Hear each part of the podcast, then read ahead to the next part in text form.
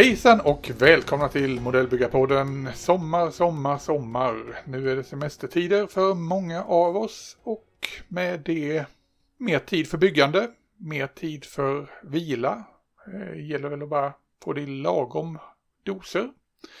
Hur är det med de lagom doserna Christian? För du har väl precis inlett semestern här? Nu är den precis påbörjad och det är väl som du säger att det finns tid för bygge. Men om, ski, om solen skiner så, så blir det mindre tid genast. Uh, nej men det är nog faktiskt bra. Det känns skönt att gå på semester och ha det framför sig och kunna andas ut på byggbordet när man behöver det. Själv då, du har ju haft semester nu, är det en hel vecka eller? Det är en vecka nu ja. Mm. Och Skönt. Eh, ja, sommarbygget är inlett. Så kan vi väl säga. Just nu, det. Sommar för mig innebär nu att bygga båt. Ja. Det, är sån här, det är sån här dumhet varje sommar. Just det. Och det är Så inte det... 1 till 1 då, utan det är fortfarande en skalamodell. Ja. Det är 1 till 350 och det blir ett Liberty-fartyg. Mm. Den här sommaren. Så vi får se, det kan bli en eh, ren, jag på säga, orgie i vädring med tanke på hur många av dem såg ut efter ett par runder över Atlanten. Ja, var det så att de var... De byggdes ju snabbt och de rostade snabbt också. Mm. Nej, men det var ju, gällde bara att få över, över grejerna och då var ju underhåll inte av det, vad ska jag säga, det absolut viktigaste man tänkte på. Nej, håller flytande bara så... Ja, man förväntade sig att de skulle klara ungefär en runda. Jaha, Fixa, fixade de mer så var det ju en bonus. Ja, okej, okej. Ja. ja, och du då? Hur är planerna här nu inför semestern när det gäller byggandet? Har du lagt upp en lista på allt som ska färdigställas? Känner, känner, känner ingen press?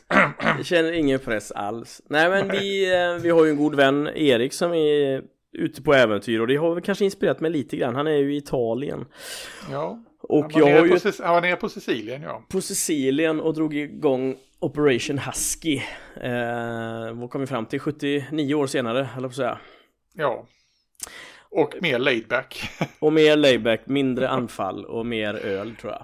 Eh, nej men jag har ju lite sådana dioramor som, som ligger i pipen. Jag har ett franskt och ett, ett italienskt. Så det är väl där jag känner att jag faktiskt kommer vilja lägga min energi. Eh, Eh, på nu här i sommaren. Mer avkopplande, mer bygge, alltså fokus på att bygga hus eh, och ja, konstruktioner överlag och då, då behöver man ha den här lite inspirationen ifrån från bilder Men hur är, hur är det annars Christian? Brukar du, eh, liksom när semestern kommer, drar du ner på byggandet då eller blir det mer byggande? Nej men jag tror att det kanske blir mindre bygg och så kanske det blir mer pill och plock med Ja men nu har jag börjat måla lite figur här igen. Eh, jag har ju en Plague Doctor i eh, okänd skala men eh, något lite större än 1.35. Och det tycker jag är väldigt skönt att bara sitta och småmåla det på kvällarna. Mm. faktiskt. Så det kanske blir mer sånt än ren uh, styrenhantering tror jag. Ja, jag tror jag för min del är ganska väderberoende. Mm. Har man de här dagarna det bara öser ner ute så ja, då, då känns det gott att få sätta sig vid byggbordet. Mm, verkligen. Men är det 28-30 grader då är det inte roligt.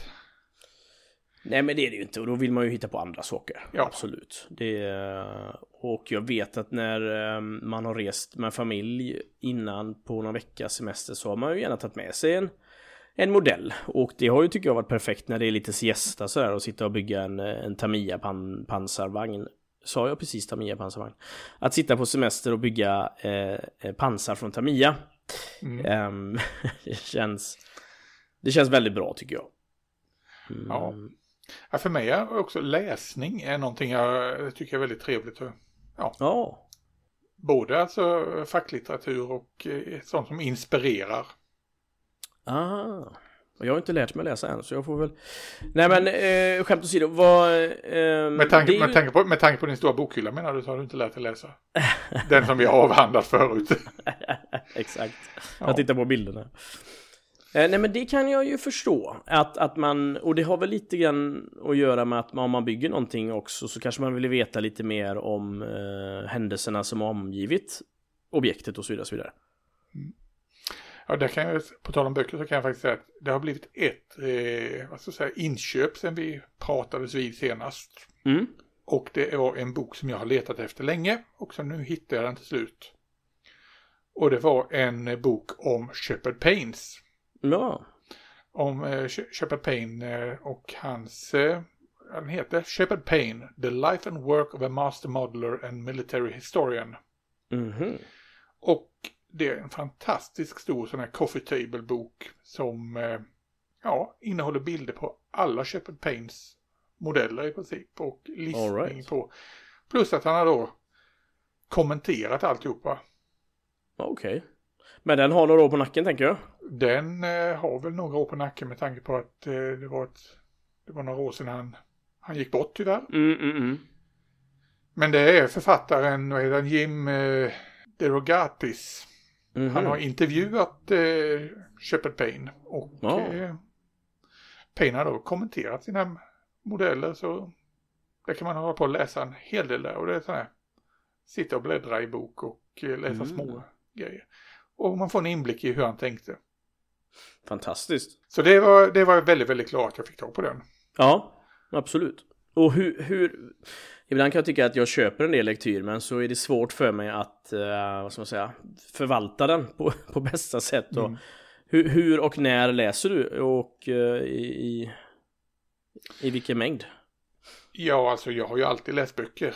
Mm, mycket böcker mm. och eh, lite beroende på vad det är för böcker så kan man så kan man alltid bara ja, sätta sig ner på kvällen och Mm. läsa här och istället för att titta på tv. Ja, absolut. Sitta och koppla av med en whisky och en bra bok. En, en bra pekbok som den här. Ja, ja. Jo men det är ju lite så. Det är lite, jag kan tycka att det är lite så när jag köper en sån eh, military modeling tidning. Eh, förut så köpte jag dem alltid månadsvis, jag har inte prenumererat. Och ibland så har man köpt dem när man har åkt tåg eller åkt flyg någonstans. Och då kan jag, då, en sån läser jag ju bara en gång. Om du jag Mm. menar. Då, då, då är det lite, man tittar lite på bilder och så läser man blir lite inspirerad. Men sen, och nu, nu har jag ju Per-Olof Lunds nya bok från Canfora Publishing och den eh, den är ju också oerhört inspirerande men jag kan ha ibland svårt att liksom avsätta tid till att nu ska jag sitta ner och läsa den och insupa och Nej, men jag tycker att sådana här böcker är bra för man behöver inte läsa dem från pärm till pärm di- direkt utan man kan ta de delar man behöver. mm, Eller de mm. delar man känner för. Och nu när, när, när eh, Per-Olofs bok så ja man kan ju läsa om, om varje diorama för sig. Just det, precis Och lite på samma sätt är det med den här Shep Payne-boken. mm, Att, mm. eh, Ja, man kan sitta och bläddra och så fastnar man för någonting. Och, och jag insåg ju verkligen när jag tittade i den här boken hur mycket jag har vux- vuxit upp med Shepard Paynes modeller. På Mhm. olika sätt alltså. Det var, de har förekommit i Tamiya-kataloger, de har förekommit på omslagen till, eller kartongerna till monogrammodeller och de har varit i fine scale modeler och det har varit i allt möjligt som man har stött på genom åren. Ja, okej Så eh, ja, Ja, vad han, spännande, vad han, är, han är husgud höll jag på att säga. Ja, men precis. Ja, men väldigt kul att få den eh, inspirationen också samlat då i ett verk. Och säkert när det är någon utifrån också som har intervjuat så man får någon sätter ord på det på ett annat sätt. Mm. Ja, men eh, hur har det sett ut för dig då? Har du hittat någonting nytt intressant? Eh, ja, men det har jag väl gjort. Jag har ju köpt den här handhållna luftpenseln, den handhållna airbrushen med en inbyggd kompressor ju. Ja, just det. Eh, Den är jag lite nyfiken på. Ja, precis. Och eh, som jag förstår det, jag har sett på en del eh, YouTube-filmer så kan du få en i hyfsat bra kvalitet och så kan du få en som är något lägre kvalitet. Och jag har nog absolut fått den i något lägre kvalitet, i min uppfattning. Den gör jobbet och som sagt den laddas då med en USB-sladd och eh, den kan inte användas samtidigt som sladden är i utan du måste ha bara laddat den och sen drar du ut sladden och så sätter du på den och då låter det nästan som en kompressor liksom kör igång sådär. Inte att den är av eller på utan den är så att det är lite fascinerande. Men den är som sagt handhållen i aluminium, väger Mm. i princip ingenting, sitter fast då i airbrushen. Har även sett att folk har kopplat en slang så slipper man ha hela den mojen så har man det bara som en kompressor. Men då tycker jag att den tappar lite sin funktion. Men ja, funkar Ja, skitbra. men är det, är det någon kräm i den? Jag på att säga, blir det något bra resultat? Det är absolut kräm i den. Det är ju tyvärr inte reglerbart men det blir ett bra resultat om man vill ha den här lite lite lugnare metoden att, att, att uh, airbrusha på. Så är det absolut så. Och, eh, nej, jag är skitnöjd faktiskt. Och, och Står, står det någonstans hur många bar den ger då? eh, oklart. Får kolla upp det. Vi återkommer alltså. Ja, vi återkommer om det. Nej, men det är ett faktiskt köp som jag, och som sagt, det är inte så att jag har behövt den, utan det var mer ett sånt villhöver Mm. köp. Eh, Kostar väl ett par 300 på AliExpress, så det var inga... Ja, men den, jag höll på att säga den hade varit jättebra när du satt med din stora diorama för, till museet till exempel. Precis, då är den absolut bra. Då är den ju till och med portabel eller på att ta med sig dit och man kanske kan ha med den på byggträffar och Ja, och jag har hört från de som har bygger modelljärnväg att den, det är en sån här praktisk grej för den kan ju, du kan ju komma Ja. in i landskapet och jobba med det. just det, sträcka det väldigt väl och... Nej men det är sant faktiskt. Mm. Ja, nej, sen visade jag det förut där, jag har sprungit på, som sagt, jag vet att, att flygmodellsbyggare har väl använt det här i hundra år, men jag vet, vad, vad kallar man de här plattorna med, med färdig graverad eh, Ja, det är väl skär, skär, skärmallar. skärmallar precis och det och de är måste man säga fasta i sin form. De är inte skärmallar i fall att det är hål i dem utan de är eh, det är rutnät och det kan vara runt och så tanken är att du ska lägga något tejpigt på och skära så kan du få den formen du vill ha då. Så att eh, det är, nej men ja, lite sånt. Sommarbröte. Ja. inte till något speciellt projekt utan bara allmänt lite kul verktyg. Vad gött. Ja. Och du har Ja. inte hunnit eh, köpa så mycket mer eh, annat än boken där då? Nej, ja, sen hade det varit ett par andra böcker också, men det, sen är väl på ingång en bok om Liberty-fartygen just nu när jag ska bygga ett Ja. Liberty-fartyg. Så. Just det. Nej, det har inte, jag har hållit igen när det gäller modeller faktiskt. Ja, Och det, det är lite spännande. Vi pratade ju om det att, att innan du ville sätta igång, sätta tänderna i Liberty-bygget här så hade du ju ett annat projekt som, som var tvungen att bli klart. ja, och då är, då är vi inne på vår lilla utmaning här nu, mellan dig och mig. Vårt lilla återvinningsbygge. Och det färdade jag upp.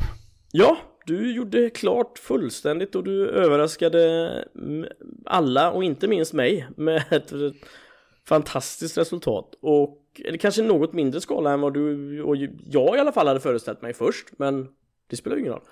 Nej, men det, det hamnar i den vanliga skalan 1 på 20. Mm. Som sagt, och eh, det, det blir det. Men alltså modellen som så blev ju, blev ju ganska liten då i skalmässigt. Alltså det var ju inte något eh, pansarskepp precis i storlek. Nej, just det. Utan det var snarare stor som en folkvagn. Stod som en folkvagn och väldigt eh, och större i, i, i käften eller på att säga. Ja. Eh, vädringsmässigt och eh, Ja, nej men det, det blev alltså ett eh, av det här skrotet som skulle vara minst 80% återvinningsmaterial så blev det en eh, svävare. En anti, Mm. Ett antigrav eh, fordon helt enkelt. Eller rättare sagt testbädden till ett antigravfordon tänkte jag mig. precis. Någon prototyphistoria. Ja, för det finns ju ingen förarplats i den. Nej, nej, Utan, nej. utan operatören står ju jämte. Just det, just det. Men eh, det blev alltså, ja, en gammal trådlös telefon, Mm. ett par eh, högtalare från headsets, Ja, alltså gamla datorheadsets. Eh, en eh, CD-brännares innandöme fick eh, bidra också. ja. Och eh, lite gamla hårddiskdelar. Fantastiskt. Det var väl ungefär det. Och sen diverse plastikard och eh, metalltråd. Ja. Ja, för du gjorde en plastikkard reglerbar, eh, vad ska jag säga, alltså själva antigrav. Jag behövde en ställning till dem helt Ja, enkelt. ja, Antigrav precis. plattorna. Precis. I det här fallet eh, högtalare. Ja, Nej, sjukt ja snyggt jobb. det, det, är synd, det är synd faktiskt att man inte ser undersidan på de där högtalardelarna. För de var faktiskt rätt intressanta. De hade ett snyggt mönster. Jaha. Vad är det typ ett membran eller var det? Nej. Ja, ett membran med ett, eh, jag säga, eh, lite cirkelmönster på. Väldigt Jaha. snyggt. Cool, cool, cool. Men det försvann på undersidan som sagt. Ja, okej. Nej, men då är det som sagt kan jag säga check på den. Det kan du verkligen och jag kan inte säga Ja. check riktigt än men jag är snubblande nära. Eh, Ja, jag ser verkligen fram emot det med spänning vad du åstadkommer här. Jag har ju bara fått lite små hintar. Just det, och vi kan väl avslöja det att, eh, att det är att det är återvunnen, eh, vad ska man säga, eh, sjukvårdsmaterial, eller vad ska man säga? Ja, det var väl, det var väl ett par covid-tester. Det var två covid-tester som använts bland annat och jag har tvättat dem så ingen behöver vara orolig om de ser modellen IRL sen. Eh, Ja, men du ska väl ändå ha lite färg på det så. Jag tänker att det blir lite färg på det. Eh, och, fast mitt är ju mer, kanske mer fokus då på eh, godis och hygienförpackningar, så kan man väl säga. Ja, men det kanske återspeglar våra respektive liv. Vi får stå till svars för det. Jag med gam- massa gammalt elektronikmaterial. Och du med, ja. Med godis och luktar gott. Ja, Ja. ja. du. Mm. Du, sen har jag varit ute på äventyr. Ja, det har du i sanning och jag... Ja, och det sa jag ju att jag skulle ut på äventyr. Precis. Grevens Glue Galore. Ja. I Borensberg. eh, drygt en vecka sedan. Ja. Och det var ju helt underbart att komma dit. Det var högt tryck, det var jättegod stämning. Mycket folk. Mycket folk och mycket modeller. Oh ja, hög klass på modellerna. Ja. Så det var en, eh, det var en intensiv dag. Mm. Och eh, jätteroligt som sagt.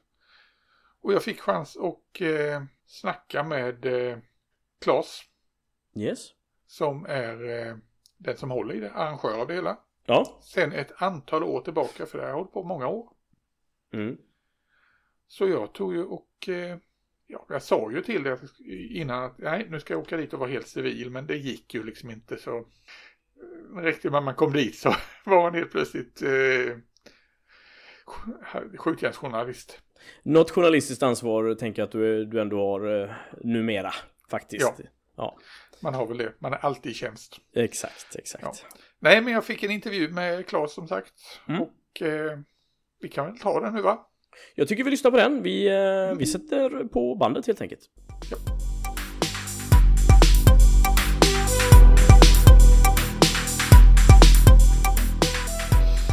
Ja, här är jag nu på Grevens Glue Galore och har Claes Bäckfries.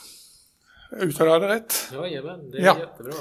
Framför mig. Och det är Mr Grevens Glue Galore himself. Ja, Kan du, kan du berätta lite om Grevens, vad är detta för någonting? ja, först måste jag tacka för intresset här. Det var väldigt skojigt att du ville komma.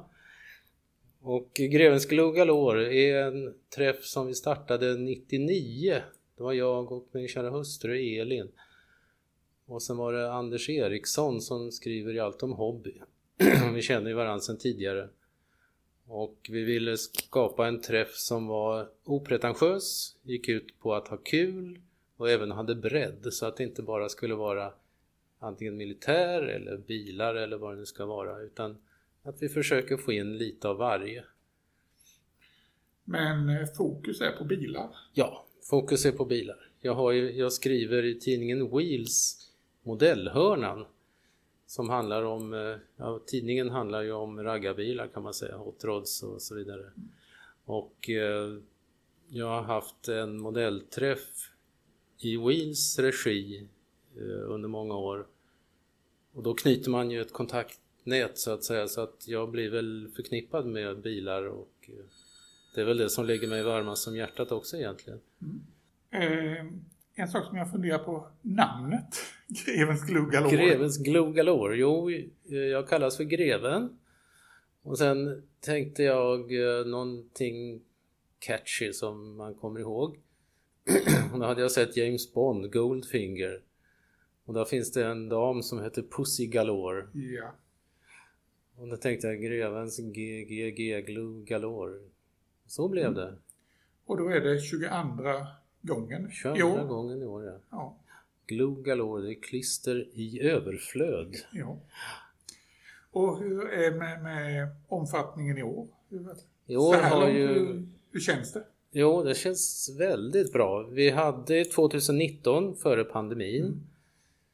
Och sen blev det ju ingenting som ni vet under två år och jag misstänker ju att det har blivit ett eh, uppdämt behov.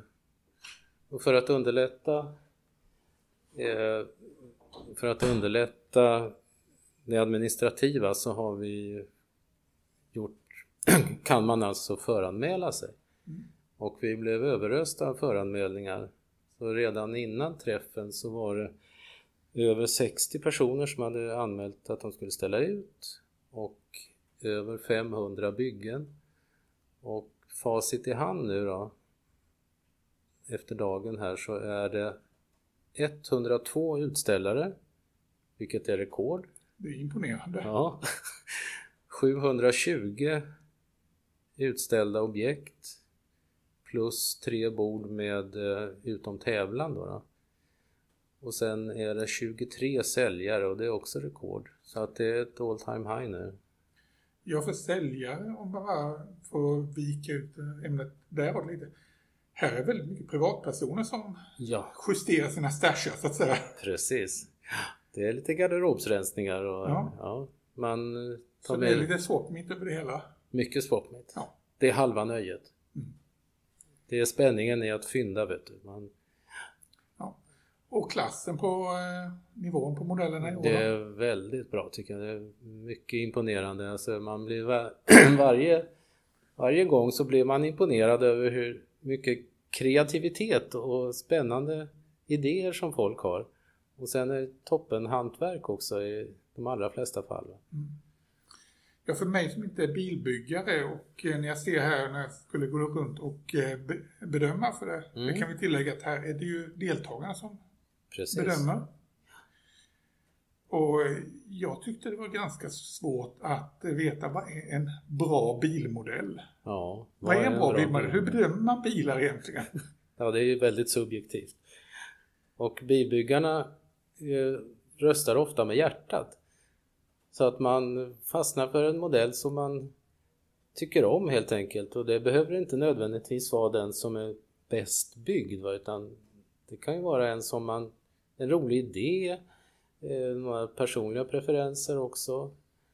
Och sen finns det ju naturligtvis de som bygger så fruktansvärt snyggt så att man man eh, faller ju för det och det är ju det finns liksom två, två sidor av de här bilmodellerna och eh, ja, jag tycker att båda har sin charm. Ett gott hantverk blir man ju väldigt, väldigt imponerad av och en god idé blir man minst lika imponerad av. Ja, för det är någonting jag är väldigt imponerad över generellt här så är det liksom den otroliga finishen på lacken rent på Ja. bilarna. Ja. Så um, ja, där är jag absolut inte ännu. Mm. Det är väl, eh, jag har hört att det finns de som säger att vi som inte är bilbyggare, vi ägnar oss åt vädring och så vidare på grund av att vi inte kan få till en blank lack. Ja, det kan det säkert om, Ja. om man vill. Ja.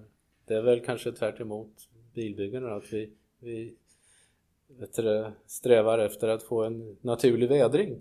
Mm. Ja, vi får samarbeta mer mellan olika grenar, grenar av hobbyn. Ja, Det är väl lite det som är grejen med träffen också att man ska vi, vi har ju blandat borden när man ska gå runt och titta va. Och det är just för att man, en bilbyggare ska liksom tvingas inom situationstecken titta även på flygplan, Mm. på militär, militärbyggen, figurer, lastbilar och så vidare. Ja. Och vice versa också. Ja, och den här träffen den är bara över en dag. ja, den är väldigt intensiv. Då har ni en hel del att göra när det gäller att räkna här nu efter att eh, Ja. röstningen avslutas vid klockan 14. prisutdelning 16. Mm. Min kära hustru och son och vår bästa kompis Lasse sitter och räknar för glatta livet. Och eh, de ska ha en jätteeloge för att de, de hinner ju inte se så mycket som eh, en besökare hinner se. Va? Jag som arrangör, jag springer runt och, och försöker ha lite överblick över hur allting flyter. Så jag får ju kanske se mera på ett annat sätt. Men ja, det funkar bra. De har rutin på det. Ja. Jag hoppas du hinner ha lite roligt också. Jag har alltid roligt med modeller. Det, Det låter bra det. Då ska du få återgå till ditt eh, springande Ja. som arrangör. Då Tack så väldigt mycket. Ja, det är jag som tackar. Trevligt att eh, språkas. Ja.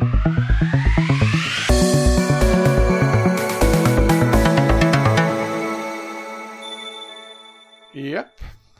Det var vad Claes hade att säga Ja, om eh, Grevens Glue Galore. det är fascinerande stort eh, och förvånande eh, för mig som inte riktigt visste att det var både mycket folk och mycket modeller som ställer ut där. Ja, men det är framförallt inriktat på bilbyggare och det är nog i bilbyggarkretsarna som det här är känt. Mm. Med tanke på att Claes som sagt skriver i en biltidning och Ja. ja, har en historik bakom det så är det väl där han har. Det är där rötterna finns. Men eh, det var mycket intressant som sagt och eh, jag har väl som sagt än en gång insett det här att jag måste lära mig det här med blank lack. Ibland när jag ser de här byggena med blank lack så, eh, de här, så vet jag, känns det som att man vet inte så här, har, har, den som har byggt detta gjort allting själv? Eller förstår du vad jag menar? Eller är det en färdig Mm. modell man har? Du menar skicka in det till lackverkstad? Ja men, ja, men precis, ja, men, och så har man ju sett Youtube-filmerna när de Det är lager på lager, de slipar ner till 8000, ja, du vet, och så håller på fram och tillbaka och Det är ju ett brutalt jobb liksom. Det, och det är det som eh, skrämmer mig. Hur fasen fixar man det? Men vi får lära oss. Vi får ta Ja. det som en av de här grejerna att under kommande åren, så, kommande året, så får vi väl försöka lära oss att eh, fixa det här. Det kanske kan bli en vinterutmaning för oss att polera och lacka. Mm. Någonting ska vara högblankt. Till Ja. exempel en, ma- en maskinenkriga högblank. och det ska inte vara krom eller eh, silver eller Nej. någonting. Nej, nej. Mm. Ja, vi får väl se. Vi får se. Men sen var ju även du också, du hade ju med dig och ställde Jag, ut och... jag tog med tre dioramer. Mm. Och eh, ja, det gick väl bra. Kan man säga. Ja, ja. Jag kom hem. Eh, jag fick första platsen i dioramaklassen och tredje platsen i dioramaklassen. Så det ja. Och det mest glädjande var att jag fick publikens pris också. Ja, det är ju roligt. Så eh, nej, jag var ju väldigt nöjd. Ja, Väldigt såklart. såklart det kändes såklart. mycket, mycket, mycket hedrande. Ja, men det var, det var väl eh, förtjänt. Eh, sen var det, det var även lite handlare, men också även privata handlare. Ja, det var framförallt privata handlare som var Mm. det. Som, eh, som, som Claes eh, sa, det, ja, det var swap meet helt enkelt. Ja, jag Så- tycker att det är väldigt, eh, eh, eh, i, i, när det kommer, eh, vad ska man säga, riktiga butikshandlare i all ära, det är ju också jättehärligt Mm. eh, med färger och mitt i, men ibland kan man ju hitta fantastiska kits när det kommer privata, um, Ja, det gjorde jag också faktiskt. Jag blev jätteglad att jag hittade ett, eh, en gammal Airfix-modell från 70-talet. mm, Av en, eh, ett litet trafikflygplan i skala 144. Och det är, det är liksom den här eran jag tycker boxarna är så jädrans vackra på Airfix-modellerna då. ja, ja, ja, ja. Så det, det gladde mig väldigt. Ja, det låter som ett väldigt sexigt bygge. Jag, jag går också igång hör jag. Ja, trafikflygplan är väl annars kanske inte det, det jag brukar ägna mig åt. Men tänker du att det här är någonting du bygger eller är det att du, det är en sparare? Nej, det här är, det här är till samlingen. Ja, ja, Det är nostalgisamlingen över gamla Airfix-modeller. ja, just det. Nej, vad var det mer? Ja, sen var det faktiskt en gammal, eh, eller en återutgivning av en gammal monogrammodell Mhm. av en eh, science fiction-modell faktiskt. Oh, Som ursprungligen tror jag kom 1958 eller något sånt där. jösses. Hur ser en sån ut då? Ja, det var väl hur man 1958 tänkte, eller science fiction var det väl egentligen inte, utan det var en rymdmodell. Det var väl hur man tänkte sig 1958 att ett, eh, ett rymd, en rymdfarkost skulle se ut. Mm? Och ja, det blev inte, det blev inte riktigt så sen. Nej, det, det var inte en, eh, en profetia som slog in det där riktigt. Nej, men det var eh, killen som hade gjort den här modellen. Han var ju en auktoritet på sin tid och eh, hade mycket att säga till om när det gällde, vad ska jag säga, tankarna kring rymdfart. Mm. Han hette Willy Ley. Jag tror han var tysk eh, etta tillhörde väl de här tyskarna som amerikanerna tog med över. Det var han och Werner von Braun. De hade ju en hel del idéer där. Ja, okej. Werner, det låter ju som ett jätteroligt uh, hittepånamn, Werner von Braun. Ja, förlåt, det var ett sidospår. Mm. Eh, eh, men jag tänker lite att jag kan tycka att viss design idag nästan är sådär, jag ska inte säga självuppfyllande uh, profetia, men ibland lite som man såg förr på hur framtidens bilar ska se ut och så vidare och så vidare. Och nu börjar man nästan börja designa bilar till att se ut så utifrån ett förväntat design. Förstår du vad jag menar? Mm. Vi, Ja. vi, vi vill att det ska se ut på ett speciellt sätt. Ja, Ja, men precis. Eh, det kan jag tycka är lite fascinerande. ja men det är...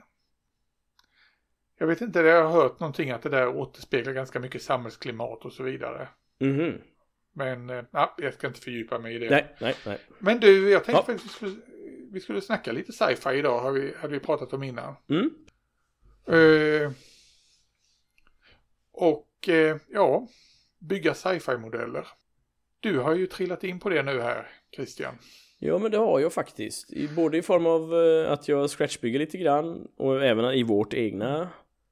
Plus lite Mac och sånt. Och det är ju en... eh, det är ju lite speciellt. Mm. När, när, när byggde du din första sci-fi-modell? Om du tänker tillbaka, när, Oj. I förrgår kanske. Nej, jag säga då. Men eh, nej, men det är ju, det är ju nu jag har börjat med det. Jag har eh, mm. inte varit i, i de i den svängen innan. Och, och det är också så här, vad, vad går gränsen för vad är sci-fi? Och så Mm. vidare. När är det det? Eller liksom... Ja, nej för jag, som, som vi sa här nu med den här gamla science fiction-modellen eller, eller rymdmodellen. Det är ju Mm. frågan vad man säger att det är för någonting. Den kom då 1958 tror jag det var. Första gången. Och då var det alltså en seriös tanke om att så här kommer framtidens rymdfarkoster se ut. Mm. Så frågan är liksom, är det sci-fi eller är det en rymdgrej? För vi skiljer, brukar ju skilja på det. Tittar man till exempel i, eh, inne i webbstores så ser du liksom, du har rymd och det är sånt som är, vad ska jag säga, real space. Ja, just det. Alltså... Grejer som, har, grejer som de har skickat upp till månen och liknande grejer. Ja, ja. Apollo 13 och så vidare, så vidare. Och, Ja, ja. en igellandare och ja, Mm. sådana prylar. Men sen har du sci-fi, det är någonting annat. ja. Men sen är frågan, var går gränsen på det hela och vad är det ena och det andra? När blir eh, real space sci-fi och när blir sci-fi real space? Nej, det är en intressant så här filosofisk fråga. ja, men helt klart. helt Men, klart. eh, för jag, jag vet ju liksom att eh, rymdmodeller, det har ju förekommit sen, eh, ja, så länge vi har hållit på med rymdfart i princip. All right. så har det funnits plastmodeller som Mm. eh, återspeglar den biten. Går vi tillbaka till 50-talet så hittar vi till exempel hos eh, filmer som Rebel och Monogram så här eh, ballistiska missiler. All right. Det var ju första grejen. Innan man liksom kom upp i rymdfarten så var det ju eh, missiler, det var det bland det häftigaste och modernaste som fanns. Ja, ja. Mer, mer krig och elände än att transportera sig till andra. Ja, det var ju bärraketer. Men sen var det ju det att de här, de här bärraketerna, det, det var ju det, de blev ju sen också då bärraketer till de första rymdsonderna. Så där, där kan vi säga att det fanns ju ganska länge, eller ganska tidigt där, gå tillbaka till mitten av 50-talet och hitta det. Mm. Men eh, jag tittar lite som sagt på, och som jag sa, de här modellerna då, eh, Werner von Brauns till exempel, han gjorde ju en, och Willy Ley, Werner von Braun är intressant för han gjorde ju ett samarbete med Walt Disney. Oj. Walt Disney gjorde ju mycket utbildningsfilmer då på 50-talet och Mhm. 60-talet. Och Werner von Braun hade ju ritat ihop en hel del rymdfarkoster och det var ju, vad ska jag säga, rymden var ju det nya svarta då så att säga. Ja, ja, Bokstav, bokstavligen men ja. Nej, dåligt skämt men. eh, det var ju väldigt populärt. mm. Och han hade ju en del planer som han gjorde som sagt filmer om. Eller om det var tv-program kanske det till och med var. Det Ja, tv right. slog igenom ganska tidigt i USA. Så eh, 1955 så kom de första plastmodellerna då av de här tänkta rymdbas eller rymdstationer och liknande grejer. En Mm. firma som heter Strombecker som gav ut dem. Ja. Och det var alltså Werner von Braun som hade ritat ihop det. här. Man kan gå in på YouTube faktiskt och kolla då Werner von Braun och hitta de här gamla Disney-filmerna. De finns Mhm. där på, liggande på nätet. Så, eh, och Ville Leys modell är den som jag, det var då 58-59. Som det var Ja. monogram. Men det var ju som sagt för tankar som var på riktigt. När det gäller sen science fiction Mm. då tror jag vi får koppla lite science fiction till vad kommer science fiction ifrån? Ja, det är ju litteraturen egentligen. Men eh, böcker har ju, hur ofta har du byggt en plastmodell från en bok? Nej, det är... Ja, så är Det det. är, lätt, det är lätträknat på ena handens ja, fingrar. men det skulle man nog säga. Hur ofta har du byggt någonting du har sett på tv eller film? Oftare, helt klart. Mycket oftare ja. Ja, jo men det har man ju. Det är ju en annan typ Ja. av vi, visuell eh, inspiration, det blir det ju. Och så var det ju också faktiskt när det gällde science fiction-modellerna. Mm. Det var ju, det var ju tv som, och film som har drivit fram science fiction. För det var tv-serier i slutet på 50-talet, början på 60-talet som eh, skapade science fiction-modellerna. Ja, Helt okej. enkelt. Jag tänker på de här monstermodellbyggsatserna där. Ja, Vet du vilka jag tänker på då? ja eh, det som började med Frankensteins monster, Auroras gamla modeller. Aurora som gamla modeller, precis. precis. 1961 kom Frankenstein. Ja, okej. modellen. Ehm, och det är ju, jag Och- menar, det är ju också en typ av det är Mm. science fiction och liksom Ja. baserat. Och där kan vi säga också att eh, första modellen av Godzilla, för Godzilla känns väldigt science fiction ju. Mm. Den kom 1963 Jaha. redan. Själva modellen i sig? Eh, plastmodellen. Ja, okej. Filmen, filmen Godzilla är från 1954. Mhm. Den japanska Gojira. Ja, nu, nu har du fått igång nö- nu har du fått igång Ja, jag nörden får i vara mig nöjd här. Jag kanske får... jag får bromsa det lite grann. Du, jag, jag har en annan... eh, En, en, eh, jag tänker den, den moderna... Om vi...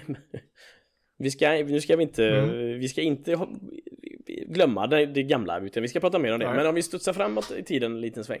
När jag går på mm, tävlingar och utställningar så ser jag oftast två typer av, av modeller man kan köpa i Sverige exempelvis. Och då är det ju bland annat eh, Mac-varianter som är ganska, Mm. vad ska man säga, tydligt industriellt. Alltså de är väldigt stringenta i sin design. Man, ser Ja. att det är en Mac.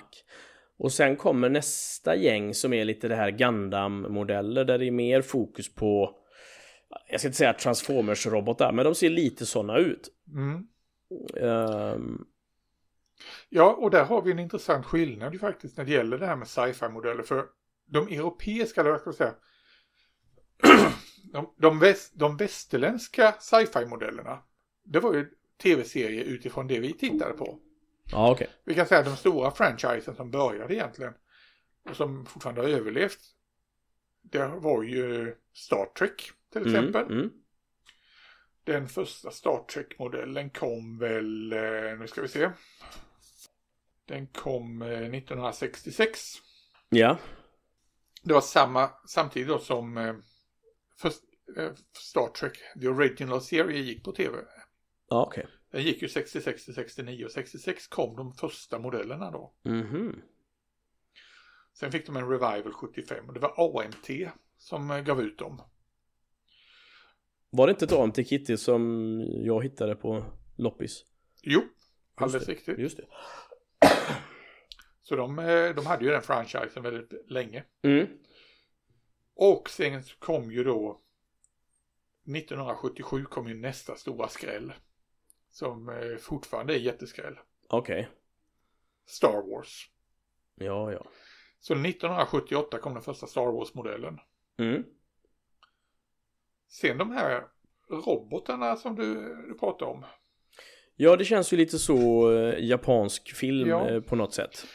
Och det var ju deras motsvarighet och där kan vi gå tillbaka. Det fanns ju sådana gamla serier från 60-70-talet. De heter Ultraman och Mm. ja, de, de bygger mycket på stora robotar, monster och så vidare. Det verkar vara någonting, och det ska jag inte ge mig in i, det, det är en kultur för sig. Mm.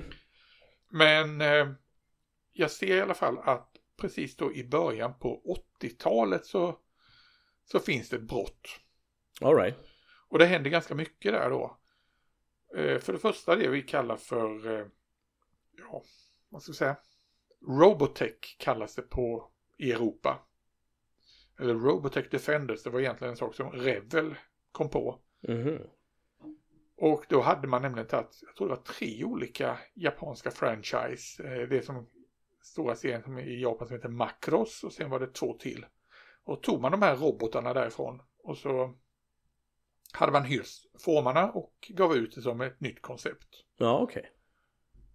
Och eh, där hittar vi det första egentligen som nådde den europeiska publiken i någon större skala. Och vi känner igen de här grejerna, alltså ser du dem så kommer du säga ah, det är en sån där. Ja, okej, okej, okej. Vi har bland annat det här som kallas för eh, Gearwalk.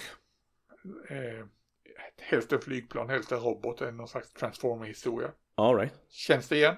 Det gör det absolut. Jajamän. Ja. Så det kom då ja, 1984. Gav Revel ut det. Jag Ja. kommer ihåg, jag hade Revel-katalogen en gång i tiden. Och eh, det var ju firmor då som Ari, Mm. Imai och eh, Takara. Takara, okej. Ja. Och de här, modeller, de här modellerna finns fortfarande kvar eh, utgivna. De kommer emellanåt. Mm. Sen det roliga med just det här grejen är att från den här Rebel-idén så utvecklas sen då en egen franchise som heter Robotech. Ja, okej. Så man ska, från tre japanska så blev det en hybrid som eh, ja, gavs ut i USA med samarbete med japanerna. Okej.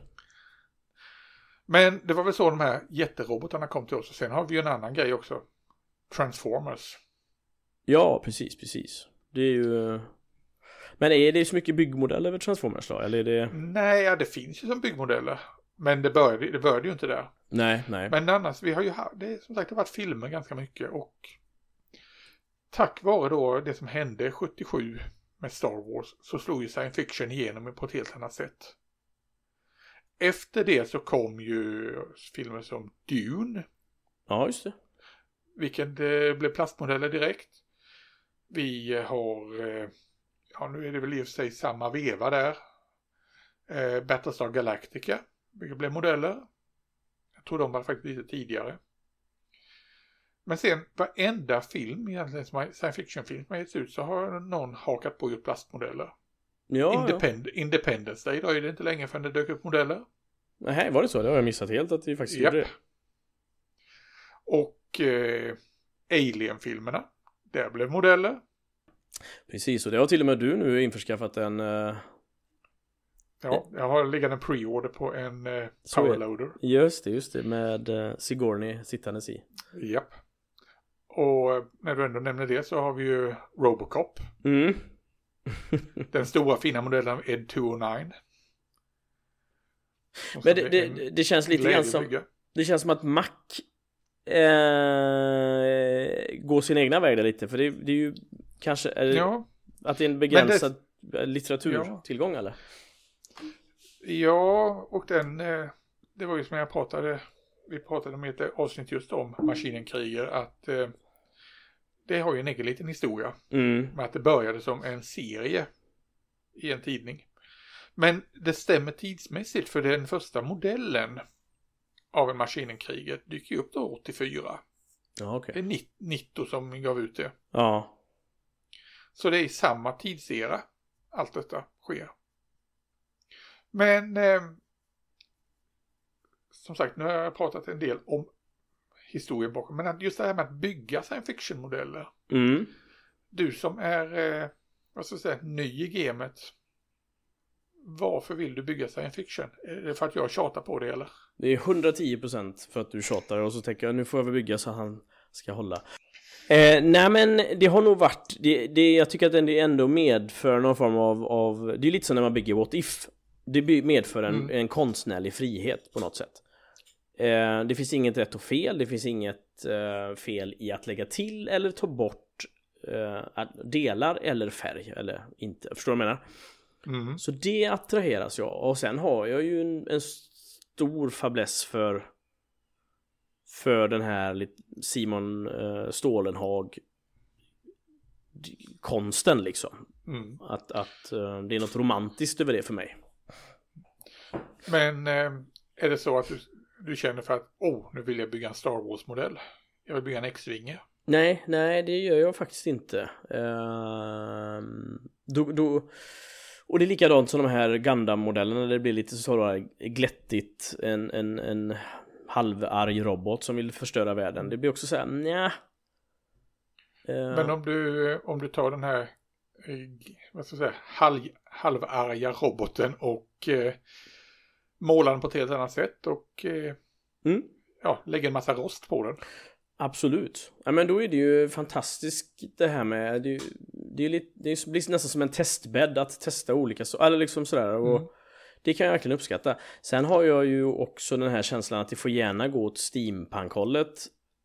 Eh, om du förstår vad jag menar. Alltså att det får vara, mm. det får det finns ju en viss mystik kring hela science fiction biten där liksom och, och det är ju den som man attraheras av. Jag är absolut en, en Star Wars kille, jag är absolut ingen Star Trek och samtidigt så kan jag förstå att jag kan älska det ena och tycka mindre om det andra liksom.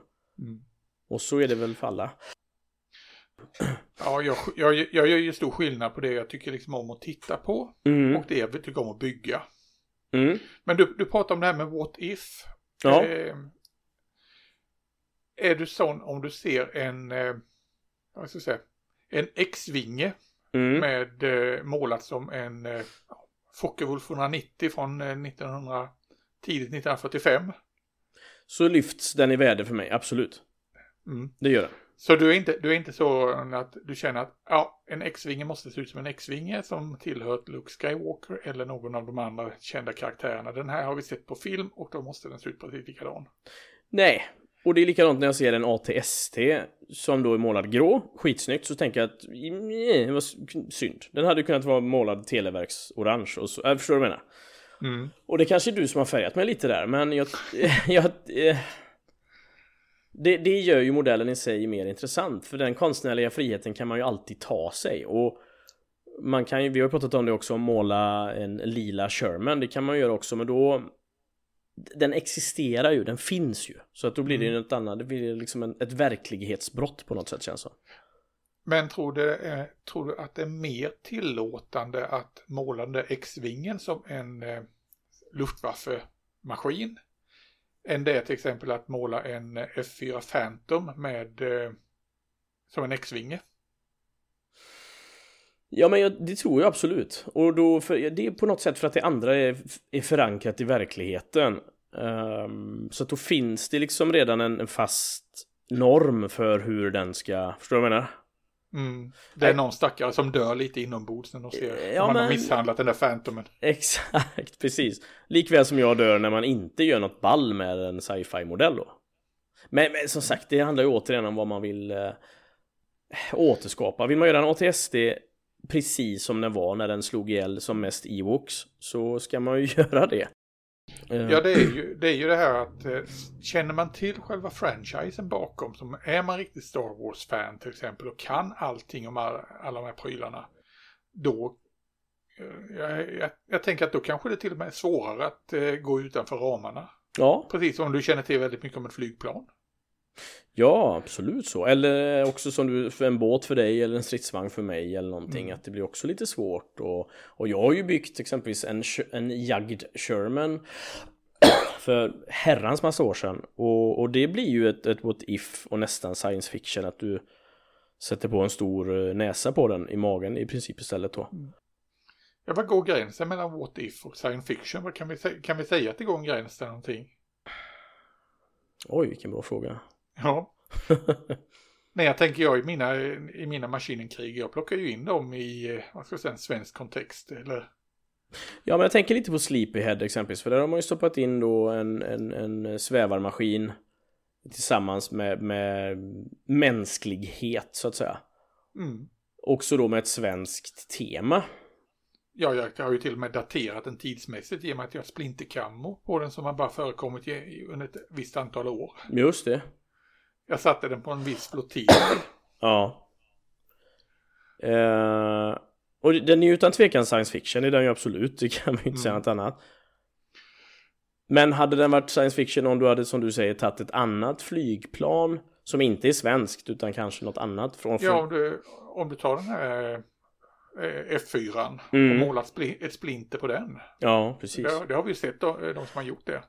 Ja, Men då, ja, den, för det första så kommer den ju fortfarande tävla i eh, flygklassen.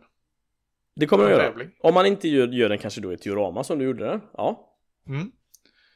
Men alltså, rent krasst ja. bygg, bygger du den som en F4, Mm. även om du målar den med svensk kammo på, så kommer den hamna i flygklassen. Den hamnar inte i sci-fi-klassen. Nej, det gör den inte. Och, och, och vad går då gränsen för sci-fi? Ja. Är What If sci-fi? Nej, det är det kanske inte. Det är gränslandet. Och är det egentligen viktigt att veta det? Nej, men det, nej, det är det väl inte. Jag tänker... Man naturligtvis bygga hur man vill, men om man tänker att om det är förvar- för, förankrat i verkligheten, själva objektet, sen hur man... Nej, jag vet inte. Nej. Nej. Jag tror inte vi Nej, knäcker den det, det, är väl, det, nej, det är väl att ta en, eh, ett verkligt objekt och sätta in i en alternativ Kontext. Ja. verklighet. Ja. Eller ta något alternativt och sätta in i vår verk, verklighet. Ja. Usch vad vi blir filosofiska. ja, det blir vi faktiskt. Men det är lite existentiellt detta. Mm. Nej men det är, det är intressant just det här med sci-fi, den här friheten att vi kan göra så otroligt mycket. Mm. Man behöver inte följa manualen på det sättet. Nej, nej. Utan vi... Det märker jag ju när jag har suttit här med en hel del Gundam-modeller. Mm. Att, för jag kan noll och inte egentligen om Gundam-universet. Det har jag ingen koll på. Nej, nej, nej. Jag började bygga Gundam-modeller innan jag började sätta mig in i vad Gundam innebär. Ja. Och eh, ja, jag tycker jag, det, det funkar för mig och jag känner en frihet att jag behöver inte följa det där. Sen skulle jag vilja träffa någon som är verkligen kunnig på det här med Gundam för att eh, få skrivet på näsan liksom, vad jag har gjort för fel. Men jag tror samtidigt inte jag gör det för det är en eh, det hörde jag ju faktiskt i en annan podd där eh, Mm. Lincoln Wright som är en av de stora inom maskinenkriget pratade om om en av sina före detta kollegor och en person som är nära eh, Kao Yokoyama, Ja, okej. jobbar nära honom. Ja.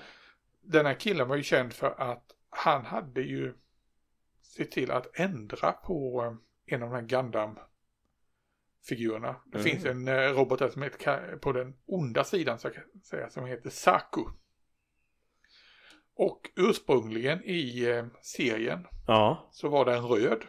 Men han fick helt plötsligt för sig att okej, jag tar och målar den i Olive Drab. Mhm. Och eh, ja, nu finns den faktiskt accepterad i bägge varianterna All right.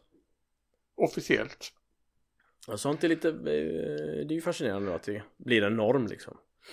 Ja, så eh, liksom det är, det, det kan man säga att det är tillåtet inom science fiction att gå utanför boxen väldigt mycket.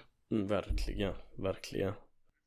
Och särskilt i, eh, i dioramasammanhang eller så här, där kan man ju verkligen ta ut svängarna och det har ju du visat flera, flera gånger att det är Och jag tror också att i dioramasammanhang så blir ju paletten Det blir fler färger på paletten liksom när man blandar in sci-fi på något sätt Ehm, Ja, nej, spännande Nej, jag tycker som sagt, har man inte, har man inte testat att bygga sci-fi så eh, ja, då ska, då ska man absolut göra det. mm. För den här eh, friheten att eh, liksom, köra totalt utanför boxen och hitta på någonting, det är jätteroligt. Särskilt när man kommer till sådana här anakronistiska saker. När du pratar om steampunk till exempel. Mm. Det, det blir ju helt underbart då. Det blir det. Och får man då med det här härliga lilla mörkret i uh, och den här mystiken så ja, nej det är, jag rycks i alla fall med av det väldigt, väldigt mycket. Jag tycker att det är sexigt som fan. Ja, jag har ju sett en del underbara eh, sådana här steampunk-dioramer där som man kör första världskriget men med helt fantastiska meckar. Mm. Mm, och, nej, det, japp. det, är, det är riktigt roligt. Ja, verkligen, verkligen. Ja, vad skönt ja. vännen. Ja, vi... Kom, kom, vi, kom vi fram till någonting överhuvudtaget här? Jag tror att konklusionen var att det är en väldigt svårdefinierad gräns för vad som är eh, science fiction modell och vad som är what if och så, och så vidare. Så vidare, så vidare. Nej, men vi ska väl dyka närmare i, ner i det här med science fiction framöver. Fortsätta med det. Mm. Och eh, titta närmare på kanske olika genrer av science fiction och hur man hanterar science fiction. Just det, precis. Exempelvis Gundam vore kul att titta närmare på. Ja. Det här, för, det här för oss totalt obegripliga. Precis. Är du en av tre personer i Sverige som förstår Gundam så hör gärna av dig till eh, Fredrik här så. Ja. för fler är det nog ja. inte.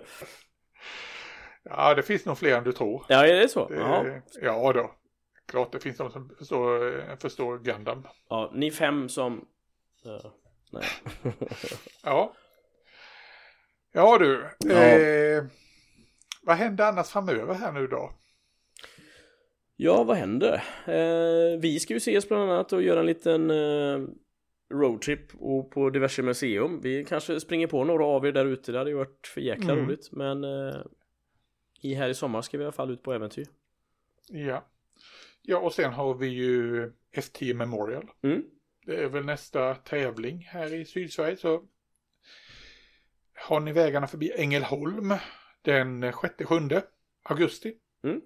Så eh, på gamla F10 där i flygmuseet så är det utställning. Vi kommer garanterat vara där på ett eller annat sätt. Mm. Absolut. Mm. Ja, och sen har vi Art in Miniature så i början på september som vi laddar för. Just det. Tiden då ska, fort. Då ska din modell vara färdig också. Det kommer den vara. Då kommer den stå där på en platta. Och jag kanske har en liten bonus också att det kanske blir två stycken. Vi får se. Ooh. Oh la la. Oh la la. Nu blir jag väldigt eh, impregnerad. ja, ja, det behöver du inte bli, men eh, ja. Du vet ju att jag har gjort lite eh, mecka-tassar, meckaben här bland annat. Ja, ja, det ska bli spännande. Ja, så det eh, blir mer. Ja, mm.